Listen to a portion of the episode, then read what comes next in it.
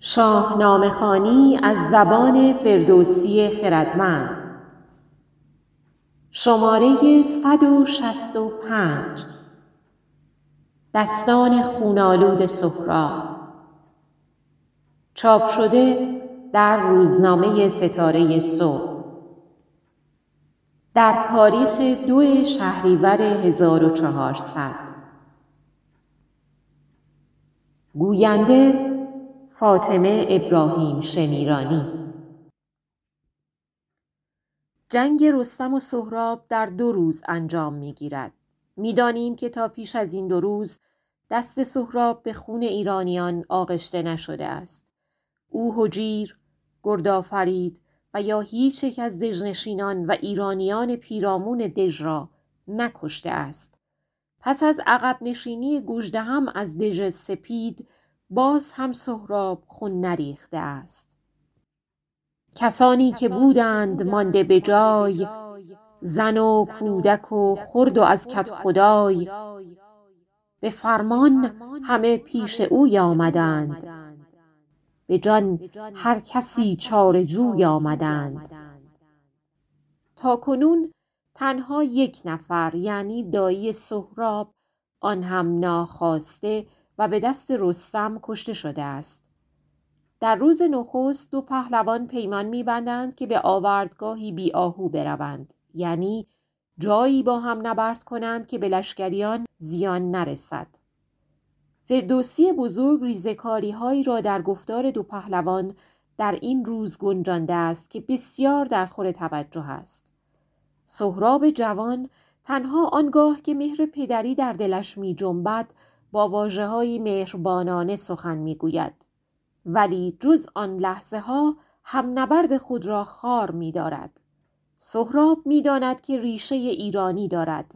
هدف خام و رویاییش نیز فرمان روایی خود و پدر وحدت ایران و توران و برپایی صلح پایدار است.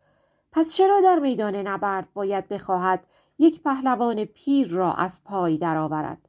شاید او گمان می کند هم نبردش یک پهلوان چینی است. به هر روی در خارداشت او می گوید تو تا به یک مشت مرا هم نمی آوری. در برابر کوبش گرز دلیران پایدار نیستی. اسبت گویی خر است و دستان خودت بیبر و بی سمر است. حتی او را کانا و نادان می‌خواند. ولی رستم که هرگز گمان نمی کند این پهلوان فرزند خودش باشد اندیشه پایدار دارد دشمنی توانا به این مرز و بوم حمله کرده و باید به هر شیوه ممکن ناکام بماند جهان پهلوان گرچه نام خود را پنهان می دارد ولی هیچ سخن ناروایی نمی گوید و حتی هم نبرد را جوانمرد خطاب می کند. دو پهلوان زورآزمایی می کنند ولی هیچ یک دست بالا را ندارند و این برای هر دو آزاردهنده است. شاید زمانی که فردوسی در سرزنش رستم می‌گوید از خرد دور بود و به رنج آز دچار شده بود به این نکته اشاره دارد که آنچه برای رستم در اولویت قرار گرفته اعتبار شخصی خودش است زیرا دولشگر نظاره بر این کار زار هستند. و رستم جایگاه خود را بالاتر از آن می‌داند که دیگران بپندارند. در برابر جوانی گمنام کم آورده است. شاید با چنین احساسی ناگهان رستم تصمیم می‌گیرد جنگ تن به تن را رها کند و کمی توان خود را در برابر تورانیان به نمایش بگذارد. بیگمان این با پیمان نخستین درباره آوردگاه بی آهو و زیان نرساندن به دیگران همخانی ندارد. تهمتن به توران سپه شد به جنگ بدان سان که نخچیر بیند پلنگ. به ایران سپه رفت سهراب گرد انان باره تیز تگ را سپرد. میان سپاه اندر آمد چو گرگ پراگنده گشت آن سپاه بزرگ. شاهنامه سرشار از آموزه است که کمتر به آنها توجه شده است.